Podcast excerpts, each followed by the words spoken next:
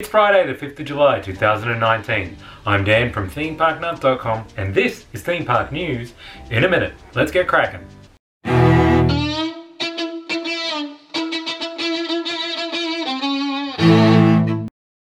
And the timer starts.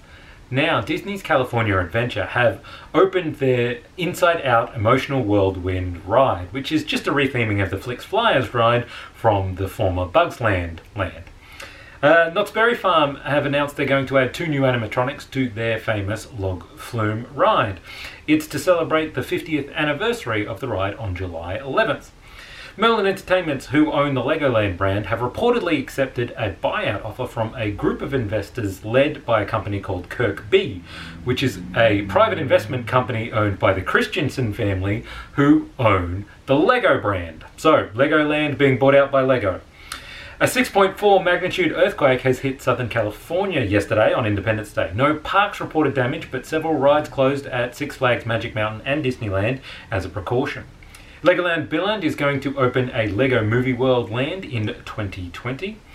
Uh, Main Street Electrical Parade is coming back to Disneyland Resort for a two month run starting on August 2nd. That's it for this week's theme park news. In a minute, if you have any comments or questions, please leave them in the section down below. We'll be back on Sunday with a video about my theme park bucket list, so tune in for that.